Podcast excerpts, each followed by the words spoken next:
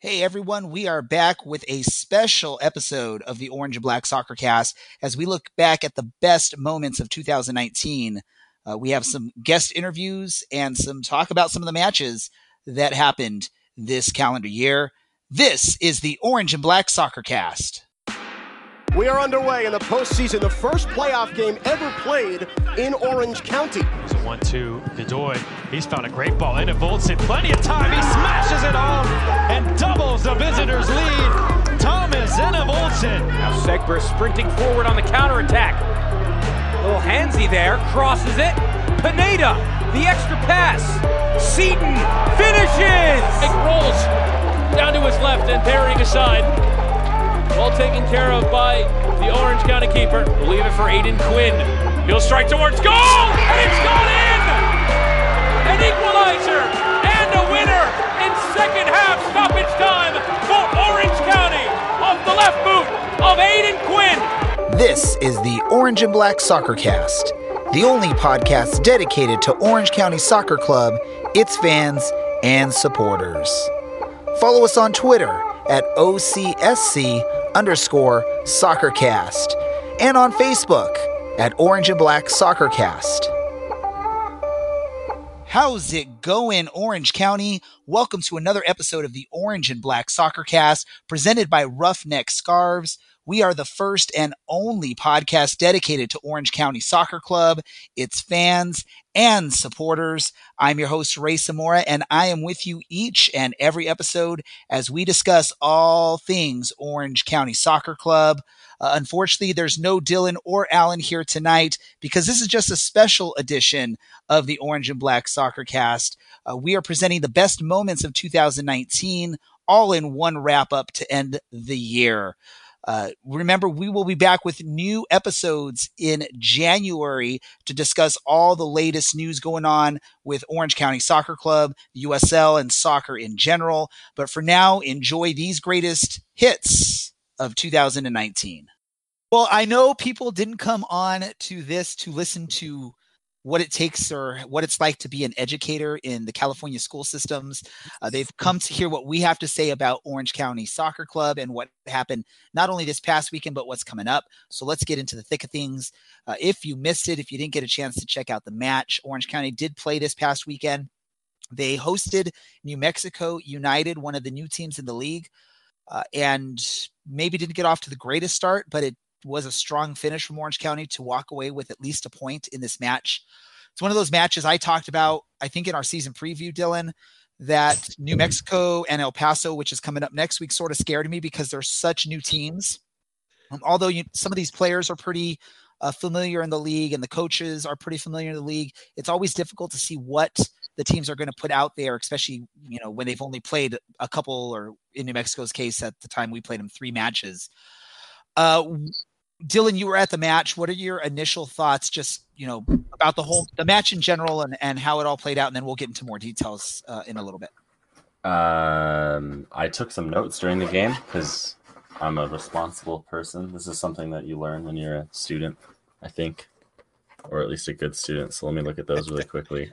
Uh, let me start with the refereeing was the worst I've ever seen, um, and I'm kind of amazed that it burst a blood vessel in my eye from um, treating the refs with dignity and respect as I always do. Um, and we and we will get into that. I promise those you listening, we will get into our discussion.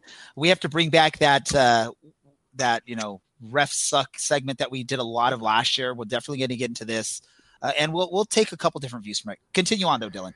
Um, we basically didn't play the first half. We had like two scoring chances that entire half. Um, it wasn't ideal the first 45 minutes, and neither of the teams could really get a rhythm, but especially Orange County couldn't get a rhythm with just like random calls and then play being held up.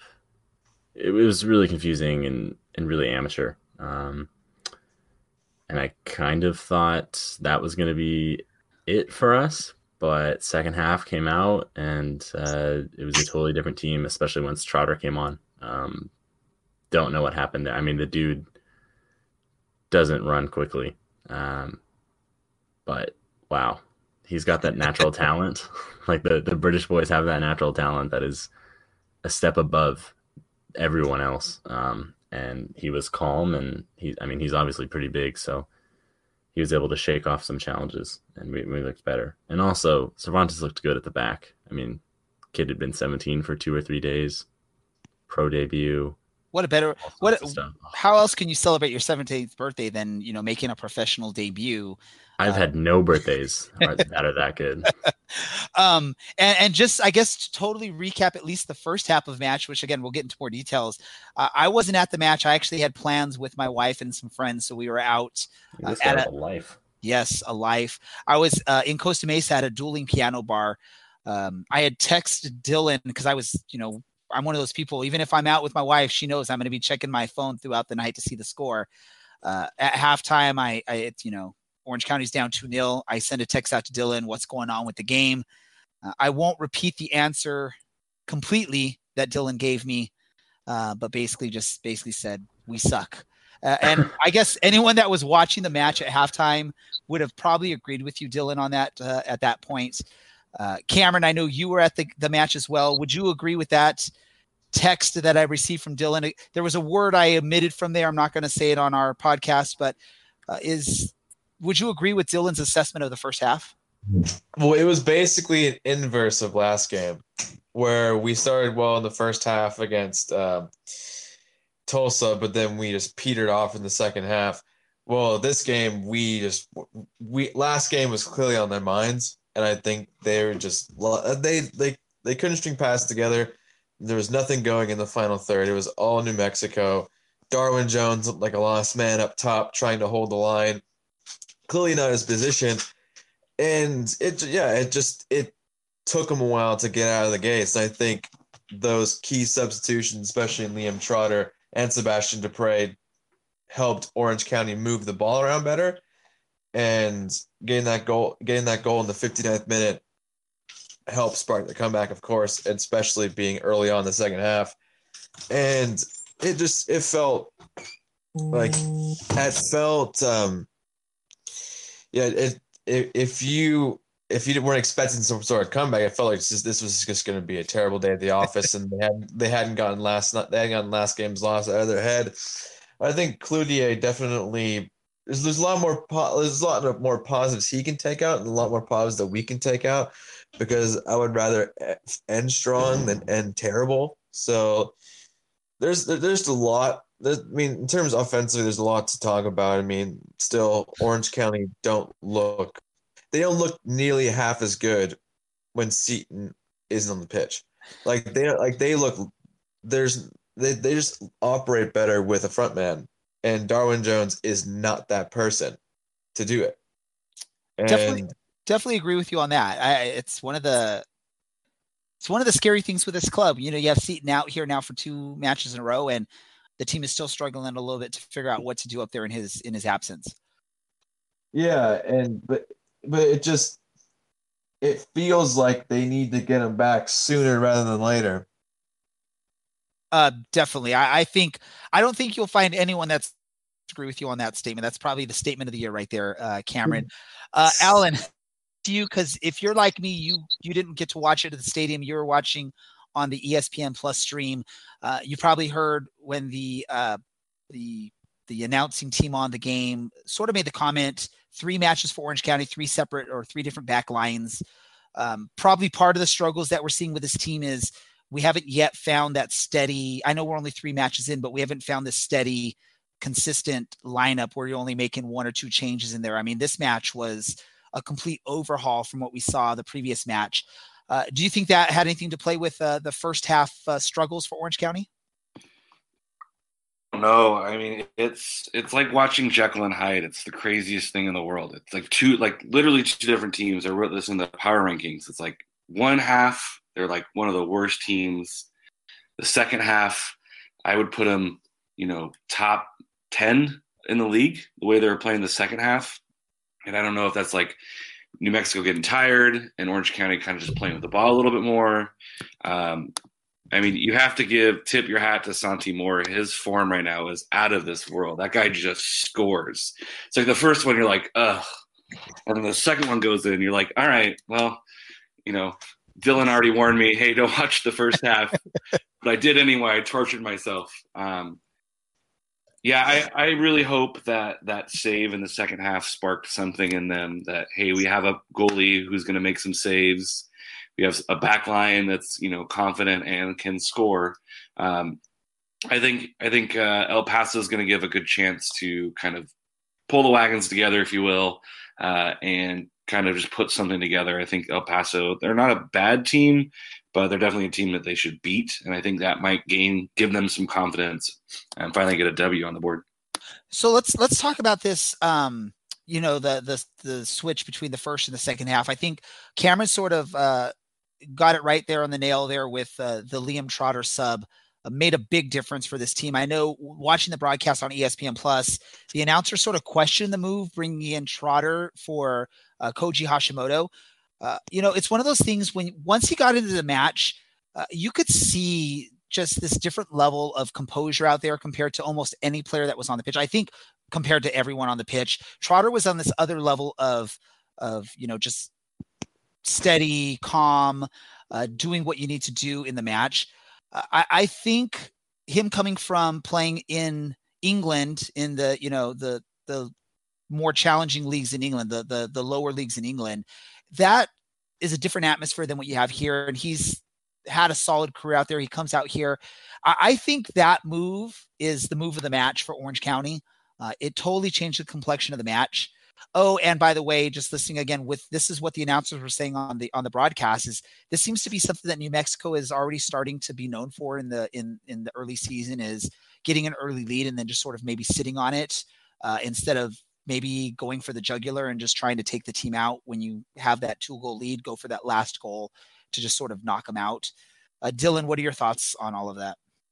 Yeah, I think that's exactly what um, New Mexico's issue has been drawing is that they they build up a lead and then rather than keep playing and and go for the jugular as you said they sit back and park the bus and try and play Mourinho ball and uh, the worst kind of ball there is yes and they're not good enough defensively to do it so they keep squandering these leads which i guess is awesome if you're not a fan of new mexico because it means your team has a good chance especially if they've got a lot of attacking firepower and they're comfortable in the ball um, probably not great if you are a Mexico fan, um, but for neutrals and, and for Orange County fans, and I guess Phoenix fans as well, it's it's awesome.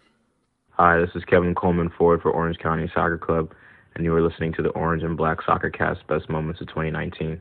Now let's introduce our special guest that uh, uh, when I we saw what happened this weekend, I reached out to the club, said we got to get this guy on on this next episode. They they greatly worked it out for us. So uh, if you haven't figured out who I'm going to introduce now, you know who it is. Uh, I want to welcome on for the first time to our podcast, uh, Kevin Coleman. Kevin, welcome to the Orange and Black Soccer Cast. Thank you, thank you, thank you for having me. No, we're glad you could uh, take a little bit of time to come uh, speak with us and let uh, the fans know uh, a little bit about what's going on. And I, the, I got to start off with the goal at this last match, the as we can call it, the miracle goal uh, in Tulsa. Uh, I don't know if anyone's actually created some sort of fancy name for it.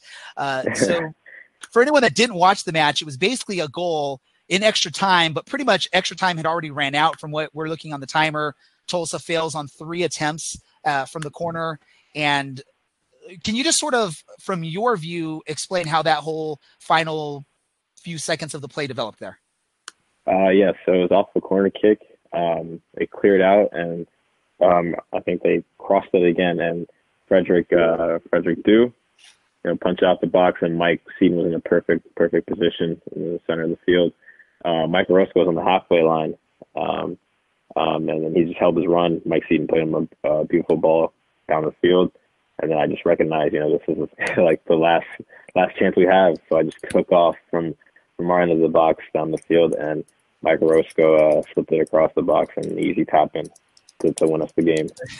and, and, that's where like a lot of this becomes very interesting when you look at this whole play of events because you had Michael Seaton closer to the penalty box. You had Michael Orozco, who's the center back, up there basically just waiting in the middle field. I think probably a plan. You know, if you can get one last ditch effort, let's have him up there for that. And then you yeah. basically just sprint from the defensive 18 yard box all the way across the field with in about like 10 seconds or something like that. And I don't think any other Tulsa players really made that run with you, which was, I guess, pretty shocking. No. So were you surprised that you were like that wide open and that no other Tulsa player was running down the field with you? Yeah, yeah, I was pretty open, um, and then I just they didn't track me, so you know I just capitalized on the opportunity and, and got my chance and scored. So it's pretty pretty happy about that. No, I could I could imagine that. And then, uh, what was going on in your mind when uh, Orozco made that pass to you? Were were you uh, telling yourself, you know, this better go in, or or don't uh, don't shank it, or anything like that, or was it just nice? calm, Uh, Yeah, no, it's pretty calm, just cool. You know, all I had to do was just slot it, and you know, didn't try to do anything crazy. Just kept it simple. So that's pretty calm. I think uh, I, I I'm gonna have to show your video to I, I coach uh, U nine players. I'm gonna have to show them your that play there because I think the hardest thing I've had so far trying to coach them is when you have that like wide open of a goal, a nice easy pass. All you have to do is tap it. You don't have to try and boot it for power. You did it the perfect Right. way. Just just just aim it right to the goal. There's no one there blocking you, Yeah. which was which was pretty amazing there. And I'm glad that uh, that worked out pretty well. Um, so this, uh, I believe, this is your first professional goal uh, as a professional player. I know. That I think you've scored as a youth player, but is this your first professional goal? Yes, this is my first uh, professional goal I've scored. Perfect. Did they did, did anyone like grab that soccer ball and, and hide it for you so you could bring it home, or is is that soccer ball still in, in Tulsa? No, it's still in Tulsa. It's still in Tulsa. We'll need to maybe sign get a petition going, see if we can get them to, to retrieve that ball for you. Because again, first goal, you got to have some sort of memory from that. I guess you you can have that video there. Um, yeah, yeah, that that'd definitely be nice. really quick, I, I want to open it up to, to Dylan or Alan. I, if any of you have any questions about that play or that match before we maybe just sort of learn a little bit about more Kevin, uh, uh, Kevin's history as a soccer player. Okay. How? I mean, oh my god. How do you? I, I can't even imagine the length of the pitch basically, and then being calm enough to to just slot it home, like side foot it. That that was amazing. I still am like every time I watch that video, I get so excited. I get so giddy. I don't even have a question. I'm honestly just just so thrilled. You're just praising him. You're just you're just Yeah, praising really. Kevin for that play right there. We are not. I. I, I agree. It was amazing that you made that sprint all the way across the field. But I, I mean, you did what you you're probably you've been trained to to do your whole life. Yeah. In that Yeah. position. So, Alan, did you Yeah. have anything uh, regarding that match or? Uh, no, I think you uh, summed it up.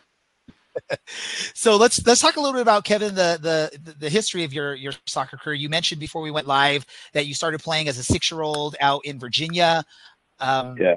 Was that something that uh, you were like really excited to do? Was it one of those situations where parents just getting their kids into sports to keep them active?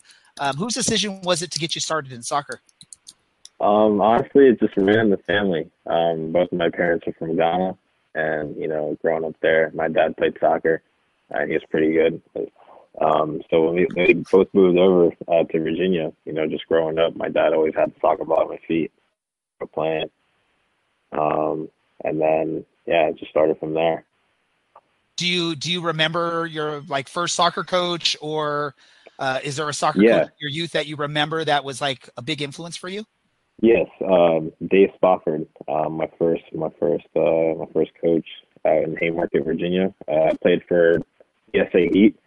Uh, that stands for Virginia Soccer Association, and uh, that's the club I grew up playing with, um, from like U8 to like U15.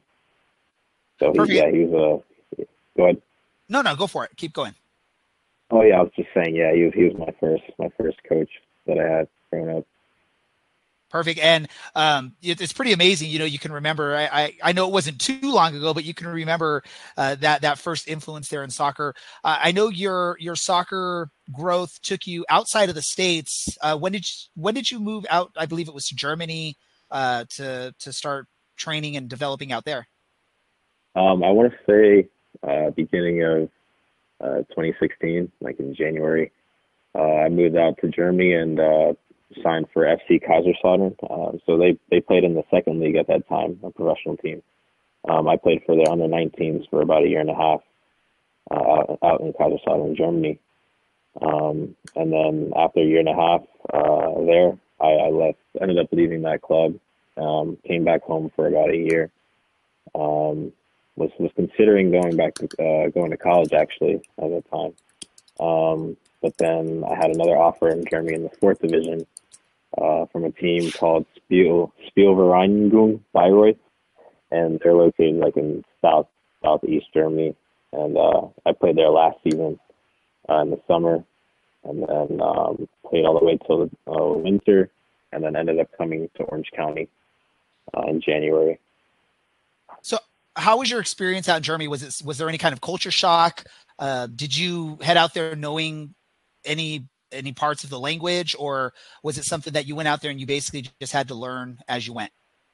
Um, yeah, I just had to learn as, as I went. Um, you know, the language was definitely a, a big factor. Uh, it was pretty hard.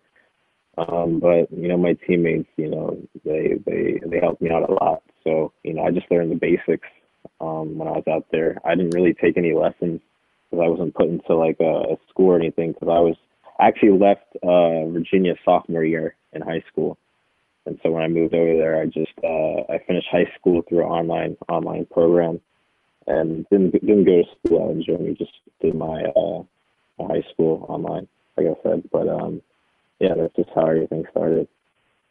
Do you, do you did you learn any German phrases while you're out there? Can you share something in German? Uh, do you know what uh bratwurst bratwurst? I have no It's idea. like I, a- I see Alan laughing at her. I don't know. Like uh, it's like a it's like a famous German sausage. Uh, they usually have it like the games. Uh, so if you go to like a Bundesliga game, they serve these uh, sausages in this like um, it's like warm bun, and you just put like ketchup or mayonnaise or whatever you want on it. It's pretty famous there. Pretty good sausages. So Perfect. And then, um, how did the whole move to Orange County come about? Uh, did uh, was it something maybe you were reaching out to the club, or did the club sort of reach out to you? How did that all happen? How did that magic happen? Um, my agent had a has a good relationship with Oliver Wyss. So uh, when I was uh, I was in Germany actually earlier this year when they reached out to me, Orange County through my agent. Um, I was out there trialing with a few clubs, and then um, my agent's like, "Hey, uh, Orange County is interested in you. Um, they want you to come on a on a trial." Um, and I had just finished up uh, trialing with uh, VFB Stuttgart's second team. Um, so uh, I flew back to Virginia for two days, and then came out here, had like a week trial, and um, ended up signing for Orange County. So that's how everything came about. Perfect. And when you sort of signed, you were, you know, signed. You're one of the younger players probably on the roster, but I think over the last month or so, you've sort of grown. Now you're like more in the middle age group with a lot of these young players joining the team and, and coming on. Uh, what has your experience been like with some of the younger players that have joined? I know fans haven't really got to see much of them, uh, but what is what is it that you can share with those younger players from your experiences uh, growing up in in soccer in Germany and now here back in the United States? Um, I'd just say, uh, you know, just keep working. Um, you know, definitely just, um, yeah, just continue to keep working. And, you know, a lot of these players have, uh, have you know, talent, you know, to play at the highest level. So just keep on pushing is what is what I usually tell them. Perfect. Uh, and I'm going to open it again just to Dylan and Alan because I've been hogging all the questions here. If they have any other questions they want to to ask before we let you get on with your evening, uh, Kevin. Okay. Yeah, you've been so kind to just sit here and interrogate him for like 15 minutes now. Right? I'm sure you're not paid enough for this. I'm sure, Kevin. Um, to to ask you something entirely different, um, which some of our fans will undoubtedly want to know. What is your favorite vegetable? My favorite vegetable, um, I'd say cucumbers. Okay. Is there a specific way you like those prepared, or just eating them straight? in Uh, salad. just chop them, just chop in salad. Yeah, Okay. cucumbers. All right. That concludes this uh my interrogation. yeah. That's how serious we are here. So I, I'm curious. I know you. There was a part of the season, in the middle of the season, where you came on and you played really well, and then uh, got a little bit of an injury bug. How frustrating is it for like as a professional player, like wanting to play again, but also not wanting to rush back to make sure that you're 100. percent uh, Like, what is Well- that like? You know, it's very frustrating. You know, I I was uh had a good momentum going. I think that was just after uh the uh, Colorado switchbacks and Austin Bold game, and then I got a little nick. Um, but you know, yeah, it's very frustrating, obviously, to get injured and not be able to help your team. But um, you know, I just had to focus on getting healthy again. Um, you know, once I got back to 100%, you know, I missed a couple of games here and there, but uh, I feel like I'm getting that that rhythm back. So I feel pretty good now. Um, just just trying to stay away from from injuries. So. And how good was it to get like back out there, especially playing such a big part of the win this past week? Like, was that like? Oh, it's a great feeling um, to just be able to help the team any way you can, either coming on, you know, as a sub or a starting eleven. Uh, just just to help your team is always a good feeling to get that win. So, feel pretty good.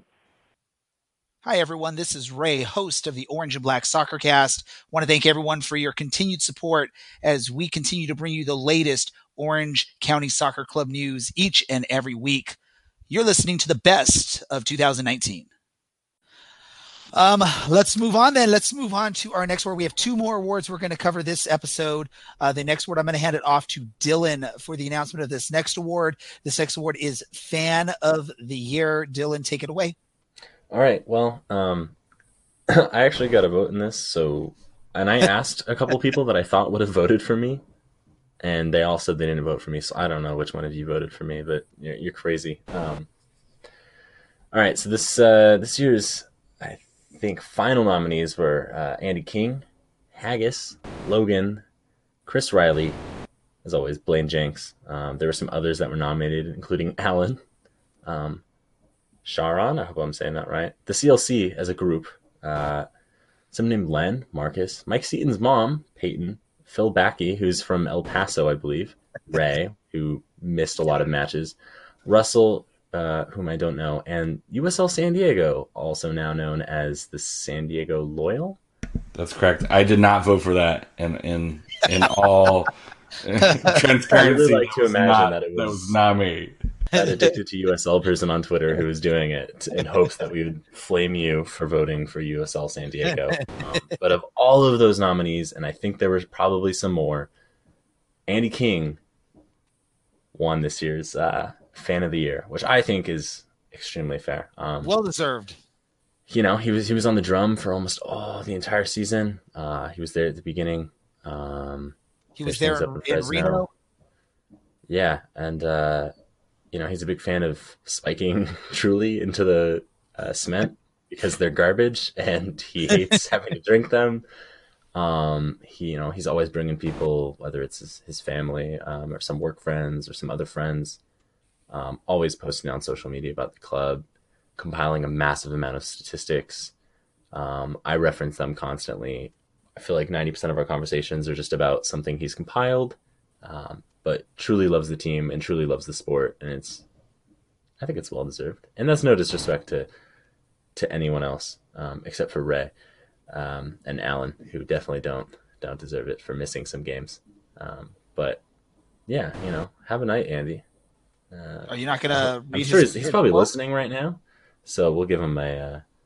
Oh, he did. He did. You did fix the quote thing. Okay, I did. I did. He he gave us a nice uh, long one. That's what she did. Um, to my orange and black family, three years ago, I sent an email to some guy named Blaine after seeing a YouTube video about lower division soccer supporters groups. I couldn't imagine after three seasons I'd be fan of the year. Everything I do is for County and County Line Coalition, and I just try to not screw up too much.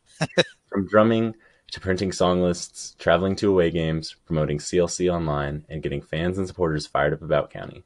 That said, I can never get anything done if it wasn't for my orange and black family. I don't use that label lightly, as I feel like you're all my brothers and sisters. I can't name everyone, but definitely special thanks to Blaine, Dylan, Ray, Alan, Jen, the Mats, and Tom. You've all accepted me from the beginning like I'd been there the whole time, from my first watch party in 2017 to the final home game of a challenging 2019. I look forward to many more seasons drumming in Section 9 until we find someone better, that is. Thanks again for the recognition. Only love wins. For County. Yeah, that's that's Andy. We're like the old saps, I think, of the group.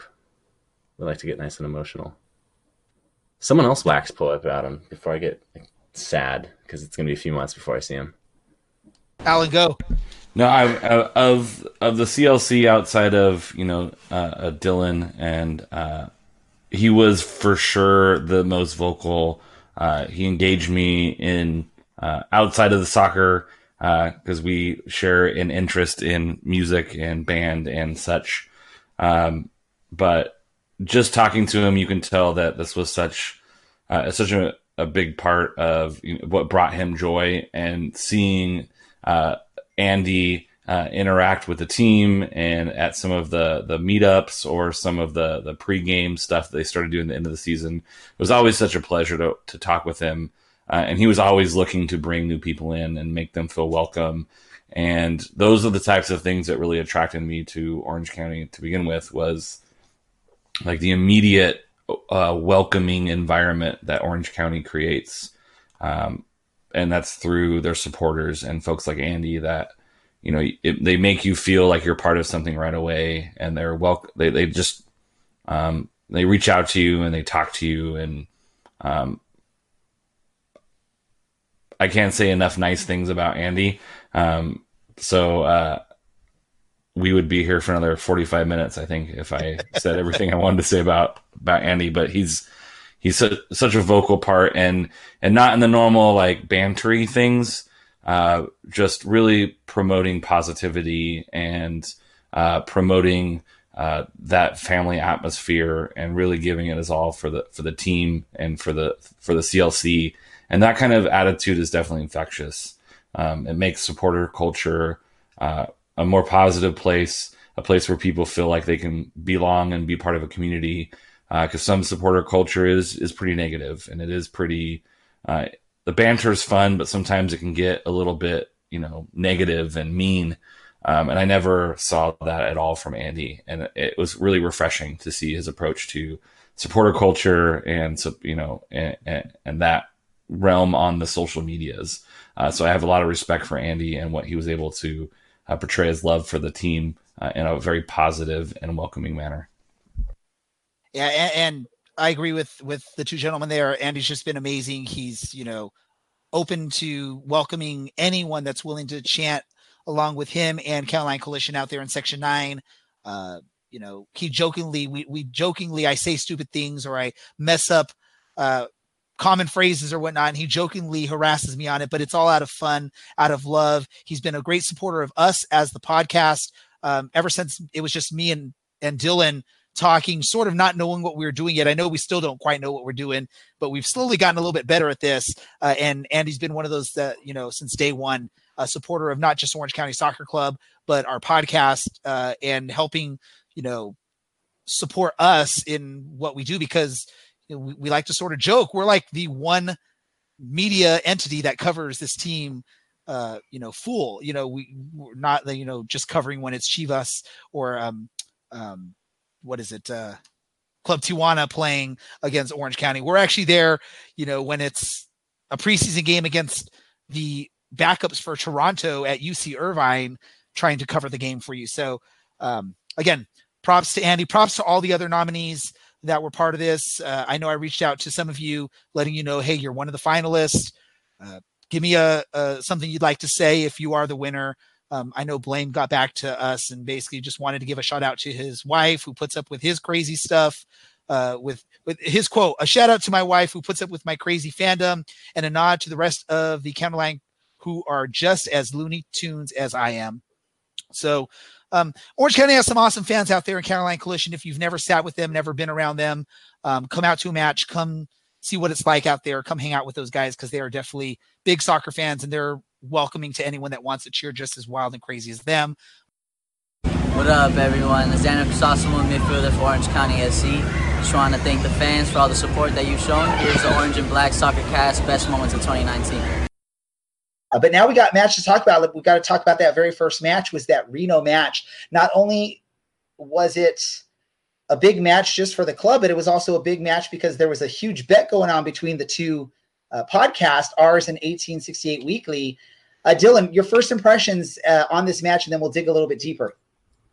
Um, I I still get a little bit giddy when I think about how that game went. Um, scoring first was huge, and then adding to that lead and, and truly outplaying a team um, for the first time in a while where we looked unstoppable. And then beyond that, normally we look like we kind of shut off the first 10 minutes in the second half and I would say Reno's on top of us in that section, but rather than falter to that pressure, they really stepped up. Oh man, it was a good game. Oh, and then you know Danny scores his first goal, and I get to keep my hair, and they have to change the logo. Oh, it was just an amazing thing. And and to, to set the picture, I was up in Boise. This is a day game. Luckily, we weren't we didn't have anything planned at this time. We were just sort of hanging out at the grandparents' house. So I actually had an opportunity to watch it. But lo and behold, like that morning, my uh, the grandparents' internet goes out. The, the Wi-Fi in the house, and I'm struggling all morning to figure out how do we get it back on. I'm calling their internet provider. Uh, they're supposed to send someone out. No one ever shows up. Uh, and then, and then, yeah, so I had to go and I was just like sort of searching. Uh, my phone's internet connection in this house was very, very spotty. So I was searching for any way. I once I found a spot in my house where my phone was connecting, I was not moving from that spot. So I literally sat at the like island in the kitchen uh, on a stool for what an hour and a half, two hours, watching this match, enjoying it.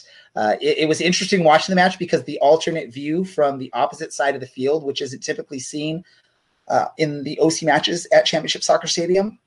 I also, it was interesting because there was a lot of empty seats, but upon hearing from people like you, Dylan, uh, and other people at the match, it was an extremely hot uh, afternoon in Irvine, California, which I think was the same thing that happened last year. So I don't know how the club doesn't realize maybe a midday match in the middle of summer in July is not a good idea. I don't think but, it's really up to them. I guess not. But ultimately, in the end, it was awesome, and because it was, uh, you know, like sort of what the game of the week or whatever it was Wednesday night soccer for USL, it was on ESPN three, which I know you don't have to have an ESPN Plus subscription for it, and a lot more people were actually watching the match. Uh, lo and behold, you know Reno's been doing good this year. They were sitting up towards the top of the table in the West, and it. If you watch this match and this was the first thing you watched, you would not think that Reno was one of the top teams in the West. It definitely looked like Orange County was the better team throughout the match. They did concede a goal. Was it via penalty um, in the second half? I believe, Dylan. Yeah, it was yeah. a very questionable penalty. Yes, but go on. I think I even tweeted. I was manning the podcast Twitter account. I sort of said something about like you know uh, defenders trailing the offensive player. The offensive player stops on a dime defender sort of bumps into him, but it wasn't like a shove. It was just sort of the guy stops right in front of me. You sort of knock into him. It's congested in there. Questionable call there. Lo and behold, you know, they get a goal up there in Reno. But I think at that point, even it seemed like Orange County was going to be able to hold on. I know one of our listeners, Andy, was tweeting like at the 86th minute, like, why am I still nervous at this point? But luckily, Danny Crisostomo, Crisostomo, Crisostomo, uh, put the icing in the cake for his first goal as a professional player, which was also pretty amazing. Uh, Darwin Jones, just a beast out there. Uh, what he scored two of the goals and assisted on another, I believe, was his stat line. Definitely all around the best game of the season for Orange County. I don't think you could argue that in any way. Um, there were definitely questions going in, and I think there was a lot of pressure on the team to show up for this match. And I mean, I'll be entirely honest, I didn't expect the team to win. I was hoping for a draw. Um, you're playing a team that's in good form. But then, the, I don't know, the chaos of the midday game comes up, and Reno was just flat. Uh, the whole game, they really didn't have anything to offer. And Orange County really just took it in stride and went after it the entire game. Didn't shut off at any point kept getting after it. I mean, conceded an unlucky penalty, and rather than imploding and, and feeling sorry for themselves, they really, I mean, really solidified how they were playing, kept playing dangerously, and made it count. I mean, we outshot them by by 17 shots. um, shots on target, we outshot them by eight shots. Uh, yeah, it's difficult for a team to difficult for a team to have any shot of winning when that type of stuff is happening. So, um, definitely a really, really cool thing uh, on that. Um, what else do you have to say about this match? I think that was, I mean, sure, we're not in the playoff places right now, but I think that was one of the biggest games that we had this season. Um, that should give the players and the fans some confidence that we can take on some of the best sides in the league and come away with a result. Um, it's a matter of the players showing up to do it. Um, but I think it's it's huge, not only for the players but for the staff as well. I think um, Braeden Cloutier was a little bit more relaxed after the match. Um, even just interviewing some of the players and the staff, and even just as a fan after the match, I felt so much more relaxed. Even though we we have yes. a ways to go. I think it's twelve more matches right now. Um, still not in the playoff spots, but I think after this match, you have to realize it is entirely possible that we make it into the playoffs, uh, especially in the chaos that's the Western Conference right now. I mean, we're three points out of uh, fifth place. so pretty amazing. It's insane, basically, is what I'm getting at. And I think, um, you know, if the team has a couple performances like that, we're right up there towards the top of the table. We, we might actually be hosting a playoff match, and then I will have to eat my words because that would be so unbelievable. A month and a half ago, I was like, "Yeah, it's not happening," and a month ago, I was, "No, it's not happening." So now here we are. We got to talk about this because again, there was a there were two bets on the line for this, and I believe when we recorded the last episode on that Sunday morning, I don't think either you or I were that confident heading into this match. Uh, we were both sort of dreading it. We knew the whole haircut thing was going on, and then John, I think, on the air, he we didn't talk about it. He just sort of threw it out there on our live broadcast and our recording of our podcast. Said, "Hey, by the way, do you want to throw the logo into the bet too?" And I, it sort of threw me or caught me off guard there. Uh, I reluctantly said yes, and now I'm excited we did that because.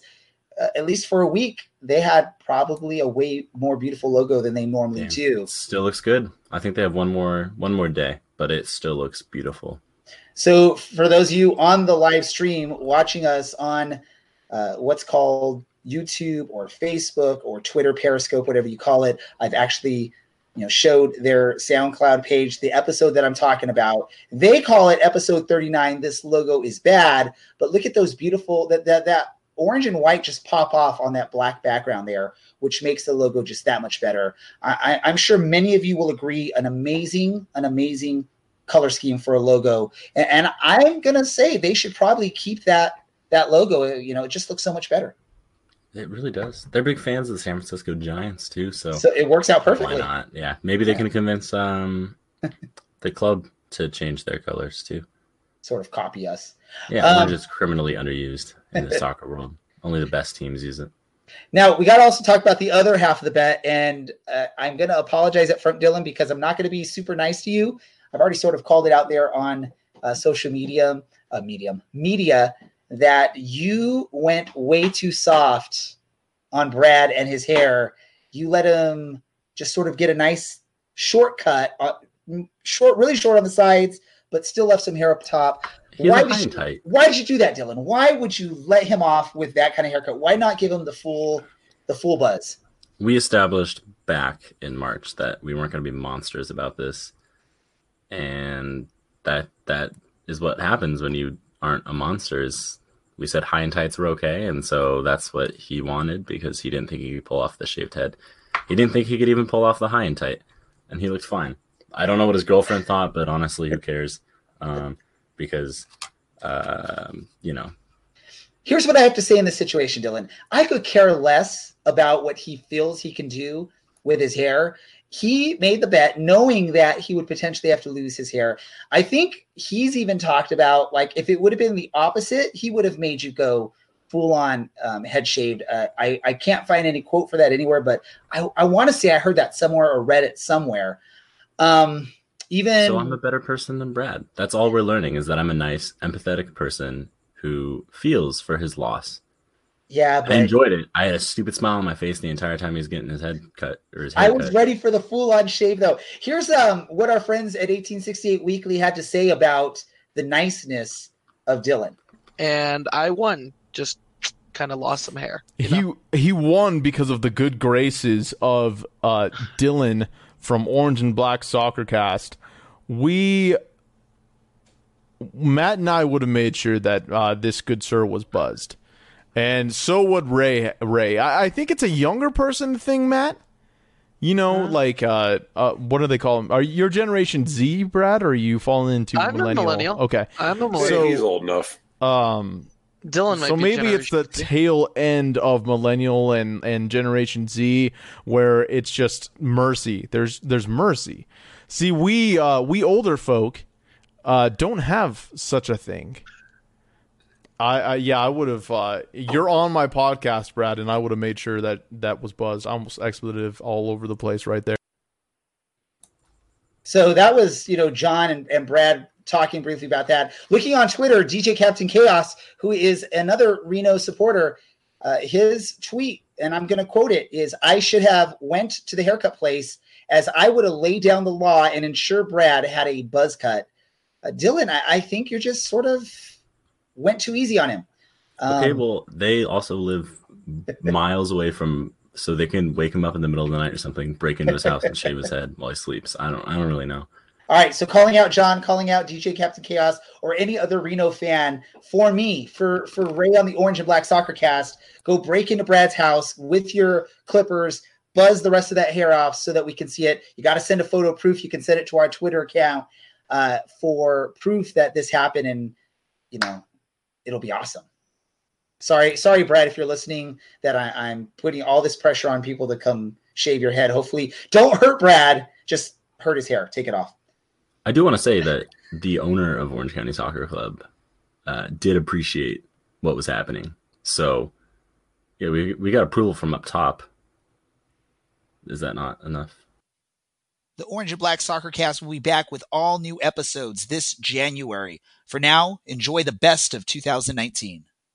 Let's uh, first start uh, off with the game this past weekend as Orange County returned home after a disappointing uh, performance in Texas. They return home to Championship Soccer Stadium and have what's probably one of their most dominant matches of the season as they win against Oklahoma City Energy FC 2 0. Dylan, uh, at the stadium, how were, how were things going? What was the energy like? And just what was your impressions of this match?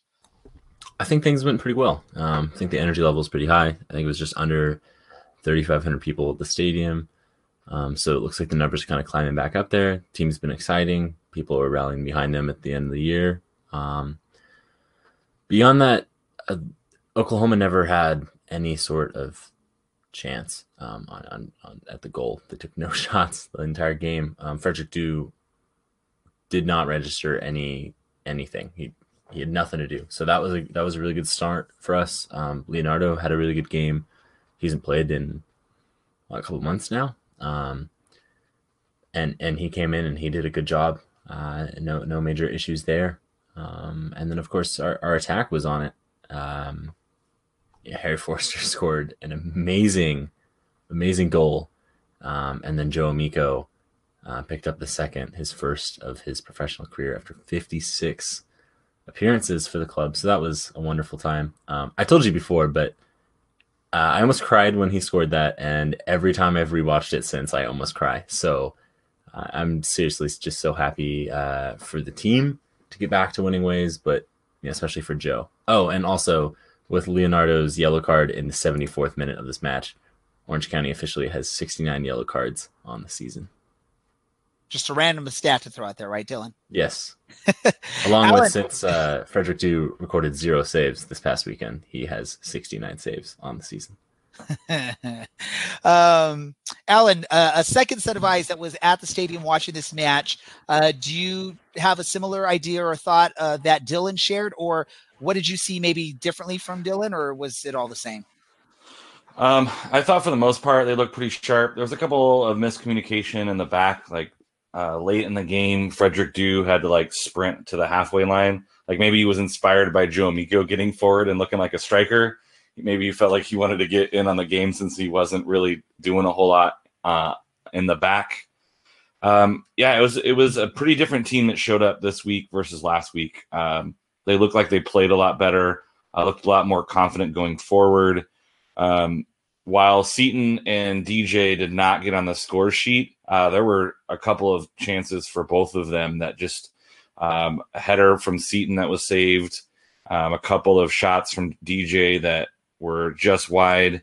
Um, but yeah, that Forrester goal, I, I pulled it up on ESPN Plus in the press box while I was following the game just to watch that goal a few times So I saw it the first time. I was like, I don't know how he did what he did, because um, it looked like the defense had him pinned in, takes two touches around, and then when he shot it, it looked kind of awkward from my angle, and then I was like, is he trying to cross? Is he going to the back post? And then no, he was curling it around and in. Like both goals were uh, great. Um, I'm I'm pretty sure that the team felt very positive after the win. Uh, they had a tough time in RGV, uh, but they look just as good as they looked in that six win, uh, six game win streak, and which just gives us more confidence moving forward against a couple tough te- couple tough teams. But I was pretty impressed with uh, the way they played. It was good to see Kevin Alston back out there as well. Um, yeah, it was. It felt really good. I walked away from Championship Soccer Stadium like kind of like floating a little bit. I was, I was, I was pretty happy. And so I know, like Harry Forrester's joking there on that uh, short clip we played at the beginning of the episode uh, about his soccer boots maybe being left on the plane or whatnot. Uh, but who knows? Maybe the club reached out to what the Royal Post. I don't know if that I think that's what they call it in England, and had his correct soccer boots shipped out to California. Uh, yeah, it was a beautiful goal. You don't see that too often this season from him. But I remember when uh, Dylan, uh, when we first announced the signing on our podcast or talked about on our podcast, uh, and we were talking with. Uh, I, I, forget the gentleman's name, but he was uh, from was it AFC Wimbledon, right? uh, a podcast that covers that team. We were playing some highlights of Harry Forrester, and some of those goals you saw in those highlight reels is what we saw in this match this weekend. Just a very beautiful, beautiful uh, goal. And what about the celebration? I, I, don't know if either of you were there in section nine with County Coalition, but I, I, thought it was pretty cool that he went right up to the the supporters group uh, to basically celebrate right in front of them. Uh, unfortunately, we don't see that as often as I would love to see from the players when we score goals at home. But I, I thought that was a pretty uh, nice gesture by him. I, I, I I'm pretty certain he was purposely heading in that direction to celebrate right there. Uh, what were your thoughts on that, Dylan? Um, yeah, I was I was in the county line collision. Uh, I think for the entire match, and just yeah, no, I don't think anyone's come over after they've scored this season. Um, and and that he came over, and, you know, like an an English player. Um, you know, not one of the guys that's been around for a bit. Um, not one of the guys that's had a bunch of success scoring goals.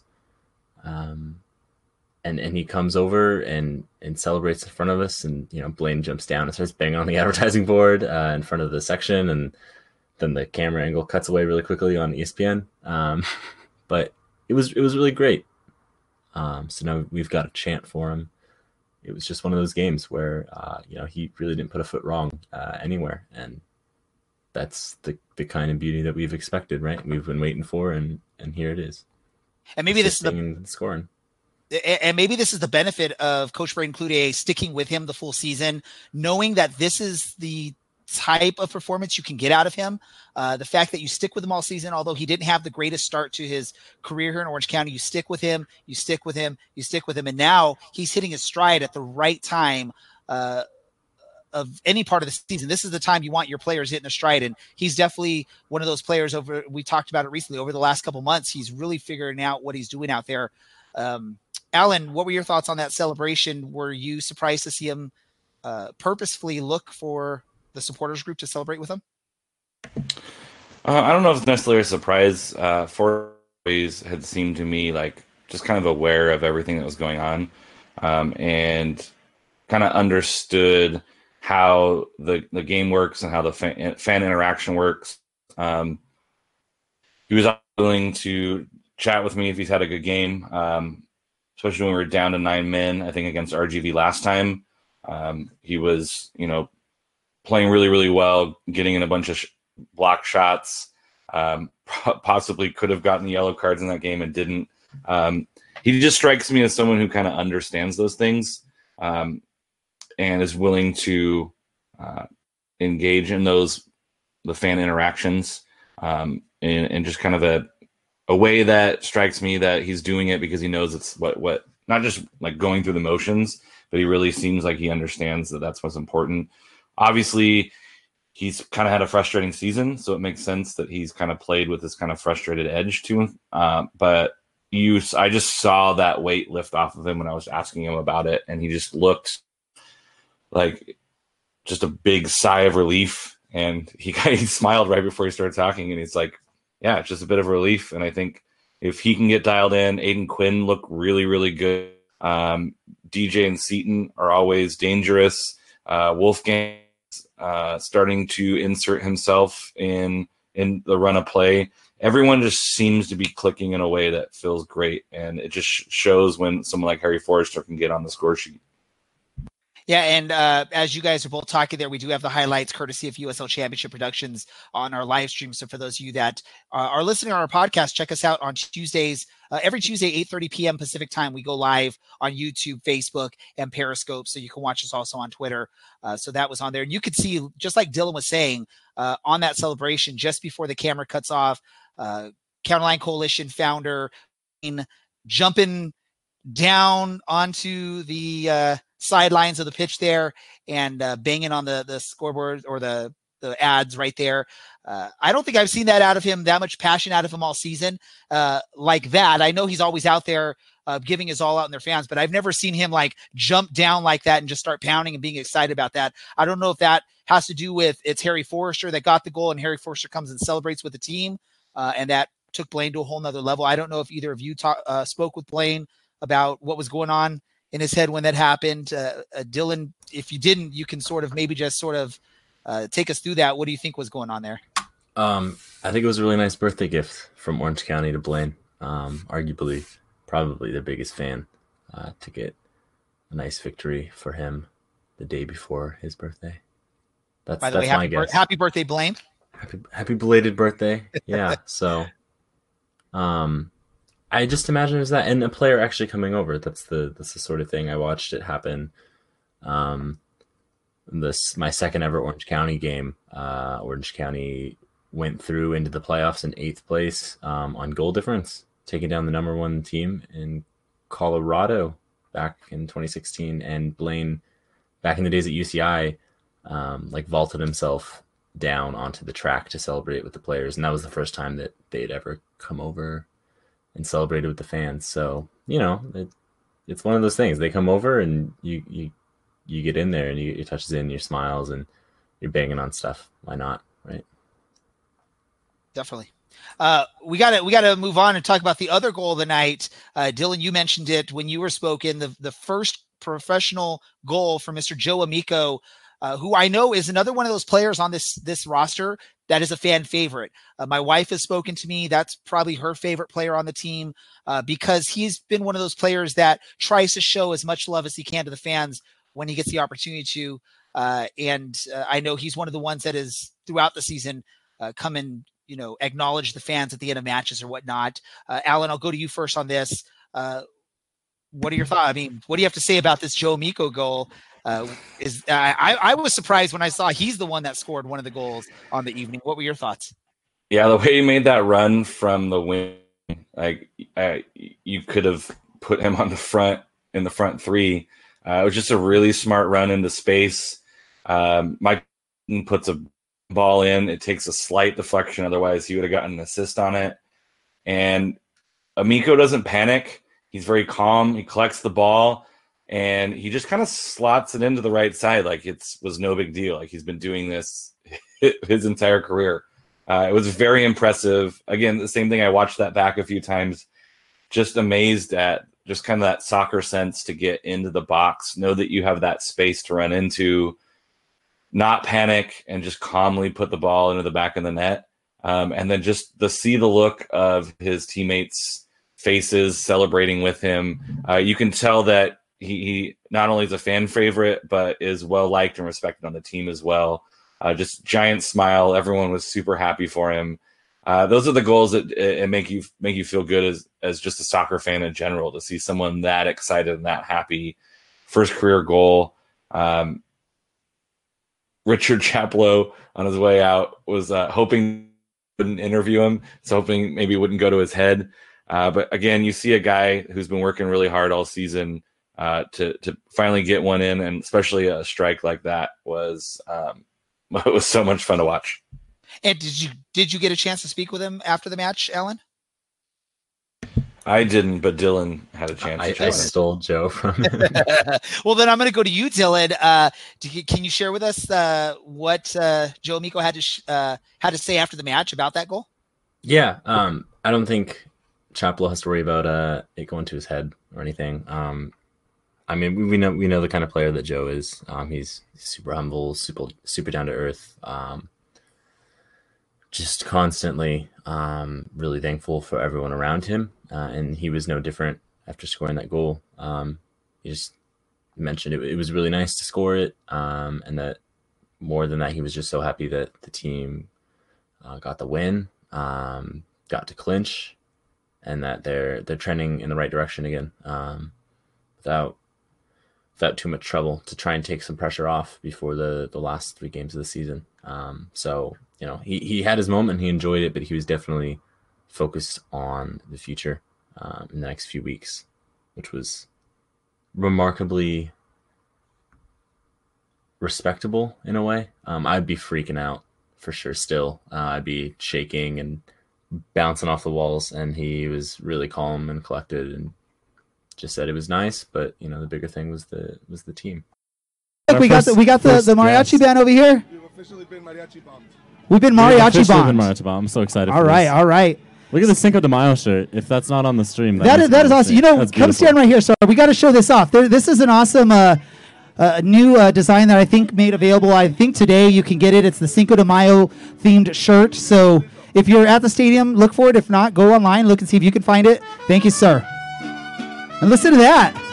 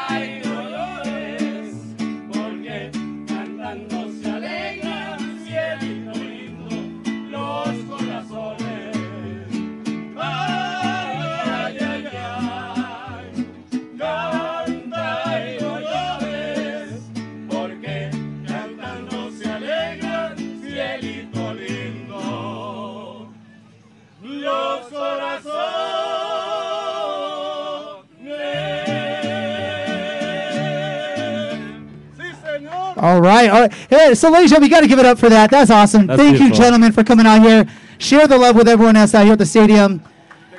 Mariachi del Toro. There's the the card right there. So if anyone's interested in bringing them on, let me. We're gonna you get can that see for the your birthday there. later this year. Hi, this is Aodhan Quinn, midfielder for Orange County Soccer Club, and you're listening to Orange and Black Soccer Cast, best moments of 2019.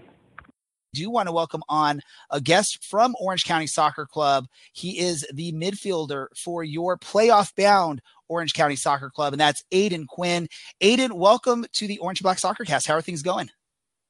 Hey guys, going great. Uh, appreciate you guys having me on. Uh, We appreciate you taking a little bit of time out of your evening to come speak with us. Uh, the fans are excited to hear what you have to say uh, as this team is heading into the playoffs. Uh, really quick, can you just sort of give us a quick rundown on uh, the experience this season with this team? I know last season it was a, a, a an amazing run to the Western Conference Finals. Uh, this season, maybe not off to the best start, but it seems like Orange County's got things clicking here as we head into the playoffs. Can you just give us your quick thoughts on how the season went for the team? Yeah, I think um, after last year we we lost some key guys, so uh, we brought in some replacements, but we didn't quite click as well or as quickly as we liked in the beginning. Um, I think once we figured out the right formation and the guys' strengths and weaknesses, I think then you started to see how good we could be, and we started to put together a good running games, and um, that's what that's how we ended up in fifth. We had a little chance of getting fourth, but fifth isn't bad, and then we're going to see how we can do in playoffs. Well, definitely being in fifth, you're avoiding that play-in uh, match that's happening. For those of you listening live, this is happening tomorrow. Uh, if you're listening to the recording, probably sometime later on today. The the play-on match, uh, play-in match for the seventh, eighth, ninth, and tenth seed in each conference. Something new that the league tried this year uh, was that sort of a goal when you sort of knew where you were going to fall somewhere in that you know f- between fourth and I think seventh or eighth. Uh, is that sort of a goal that the team had is to avoid that play-in match, Aodhan? Yeah, we definitely didn't want to play the play match uh, just because you'd be playing Saturday for the season finale, then Wednesday, and then if you won again, then you'd play Saturday, which those are always really tough. Um, we obviously wanted to get a home game, but that didn't work out. Um, Monarchs took care of business, so they deserve their home game, and now we have to travel there in a tough environment, so it'll be a good game. Yeah, I think that was uh, the the Real Monarchs. I believe they were playing Sacramento. I think all the Orange County fans were uh, focused on what was going on with that match because they wanted to see if there was going to be any possibility for another home match at Championship Soccer Stadium. Uh, we were talking before we went live that uh, you mentioned that the the nice size of the crowd there for the home finale was a uh, played a big part or, or at least helped energize the stadium and the team a little bit there for the final match there. Uh, what did what did the you guys think or did you speak with any of your teammates or what were your guys' thoughts on just sort of the energy coming from the crowd out there?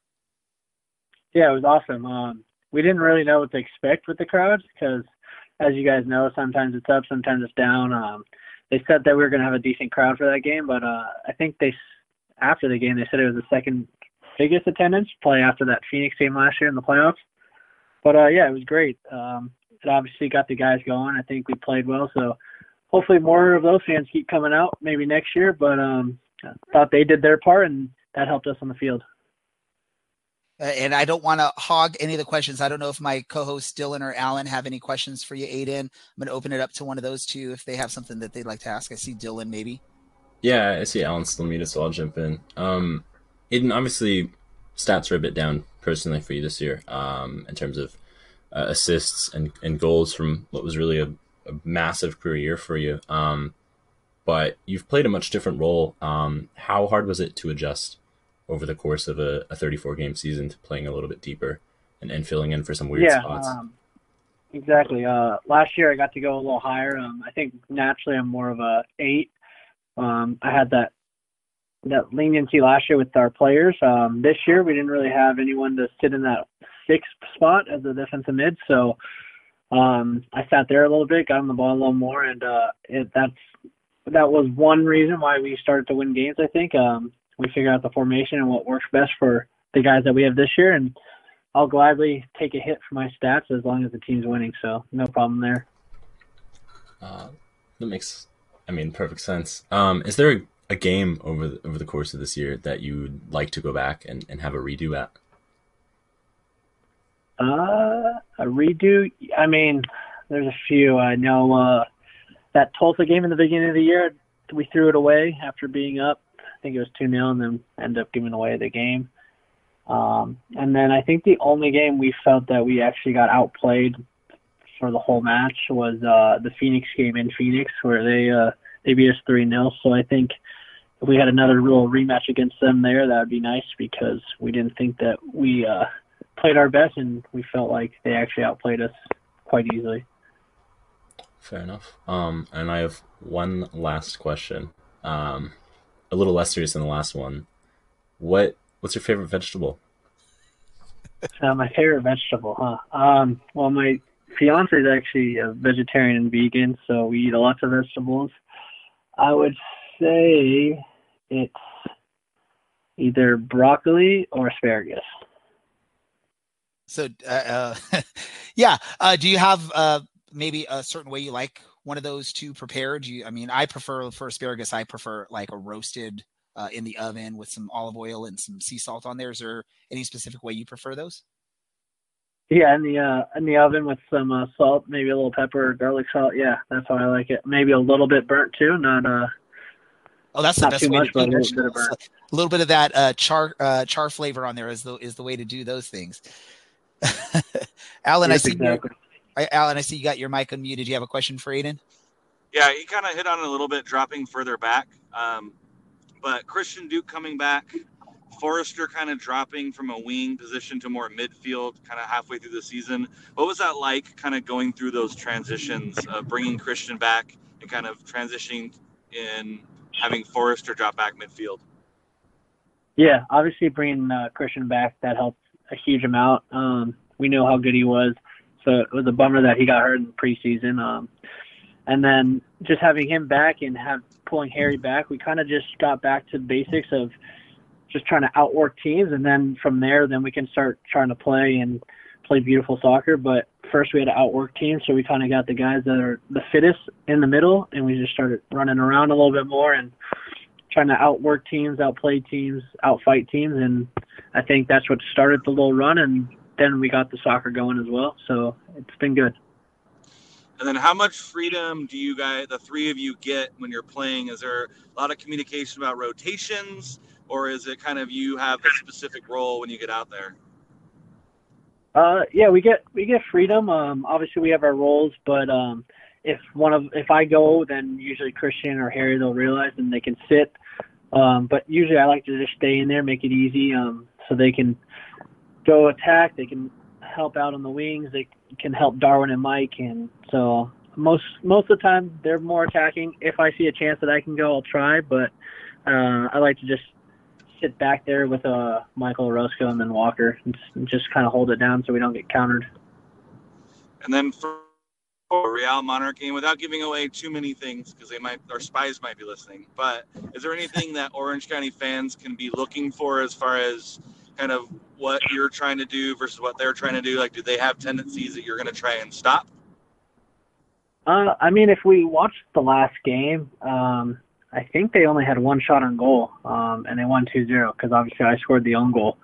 Um, and we had a bunch of good chances in the beginning in the first half, so I think we have some confidence going there. Obviously, if we finish some chances and the game's different, um, we know that they're good in set pieces. Uh, their center backs are big and they attack the ball well in set pieces, so we have to watch out for that. But I think if we play the way we know we can play, and if they play their best soccer, then I think it'll be a great matchup, and it'll come down to who finishes their chances.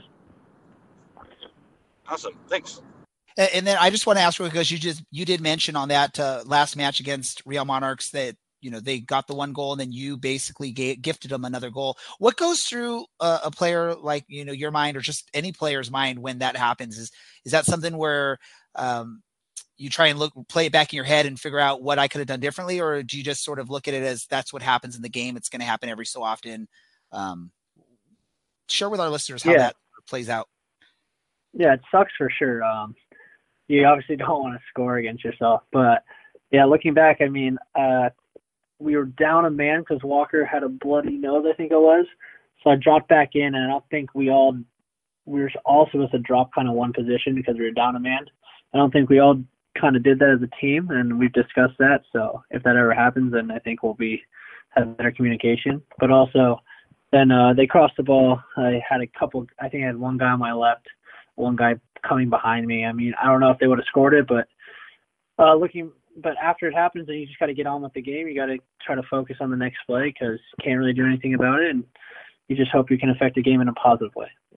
No, I, and, and I mean, we all understand you have to make a play on that ball in that situation, especially when you see uh, a defender over your, or sorry, uh, an offensive player over your shoulder like that with a potential to score a goal. Just the ball sometimes doesn't bounce the right way. So we totally get that. Um, but just, you know, always interesting to figure out what's going on uh, in a player's head in that situation. Uh, I, I do want to let you go here, but I do want to ask you one last question really quick. Uh, it's a question that we've asked uh, your assistant coach there on the team, uh, Richard Chaplow, in the past. Um, if you got thrown into a situation where you have to go and you- you basically said you have to sing a karaoke song right now, we're out, you have to sing a song. What song would you pick, and, and sort of why would you sing that song? Karaoke, huh? Um, let's see. I would pick. I mean, when I was at Philly, when I got drafted there, they made me sing "What Does the Fox, What Does the Fox Do" or whatever. So I might do that one again. Bring back old memories. I, I, I, I think it's what does the fox say? Is that that that? I Yeah, what- that's yeah. referencing? I try to block that out of my memories because it was pretty embarrassing. But no, I, I might do that or um, like an Oasis Wonderwall song or something. You, Let's you want hope they to? keep giving you contracts so you never have to go through an initiation ever again. Let's just finish out. Do you want to? Do you want to part of the give us a? market, You want to give us a taste of what does the Fox say for our listeners uh, for your first time ever on the podcast? Uh, You don't I have don't to. Know I'm if I just do joking. that. I, He's never gonna- I do want gonna I do want to call out Alan on his tweets today and saying that uh, he doesn't think we're going to get the win this weekend. Now, so Oh. I don't know about that. Hey, I, we I love that. I love. I think uh, Dylan and I are both loving hearing that coming out of your mouth uh, there, uh, Aodhan, because we were sort of giving him a hard time about about that. Well, I mean, Real Monarch fans aren't going to bring the noise, so I have to have some kind of poster boy material, right? Like something to motivate. Yep, yep. I, I appreciate it. No, it's it's all good. Uh, we'll hopefully prove you wrong, but I know you're you'll be rooting for us. Do you have a Absolutely, Aodhan? Do you have a? You want to give our listeners a, a a quick prediction for the match, or is that something that you don't want to do? No, no, I don't want to do that. I just hopefully, um, I think the guys are going to come out strong. I think we're going to have a good week of training, and we get there, and hopefully, um, we get a good result. We, we, we you know we got faith in you. We're hoping uh, for a great result there, and we want to see. Uh, ultimately, we, want- to see you guys get a chance against Phoenix in the next round there in Phoenix to try and uh, uh, you know take care of what didn't happen the last time you guys were out there in Phoenix, because that would be an amazing story in this. The team that knocked out Orange County last season, we go to their home and knock them out. That would be such a, a great uh, storyline for this. So um, I want to say thank you, Aodhan, for joining us, taking some time out this evening to join us on our podcast. Uh, we know you got uh, a lot of stuff going on, preparation for the match and everything. So uh, thank you uh, for coming on and, and letting our fans hear a little bit about what's uh, what's been going on with you. Yeah, thanks so much for having me. I appreciate it, guys, and I appreciate the support all year. Well, that's it, folks. That's going to wrap up our best of 2019 episode. We couldn't get each and every best moment of 2019 in here because we didn't want to have a three hour podcast, but we tried to pick some of the best moments that uh, we enjoyed throughout this calendar year for you to listen. Remember, we will be back with all new episodes in January, just about a month from now, or a little under a month from now. So look for that. Make sure you follow us on Twitter, Facebook, uh, Instagram. You can follow me personally on Twitter at DJ Ray Samora. Uh, you can also follow our Twitter account for the podcast at OCSC underscore soccercast. Remember to check out our website for any news that we have to share with you. That's OCSCpodcast.com.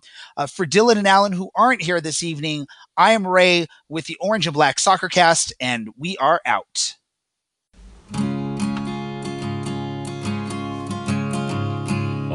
Almost heaven. Orange County, Saddleback Mountain, Santa Ana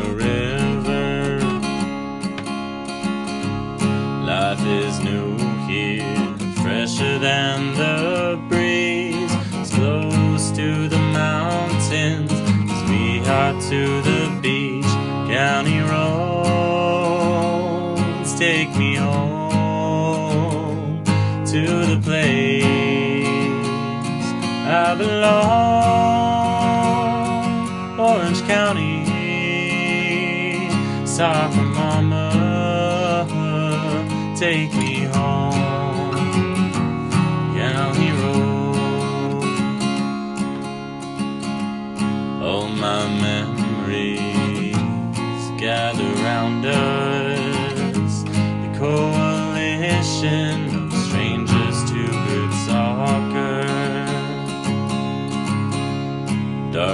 Dark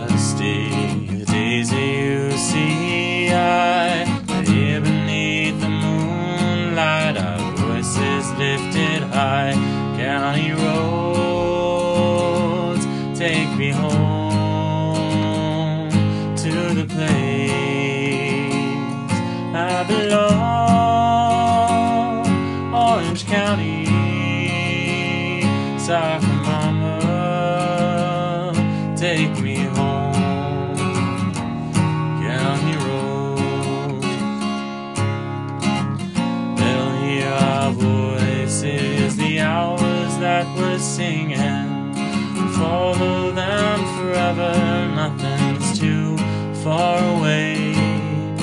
Driving down that road, I get a feeling that we're much better than we were yesterday. Yesterday, County roads take me home to the place that belong.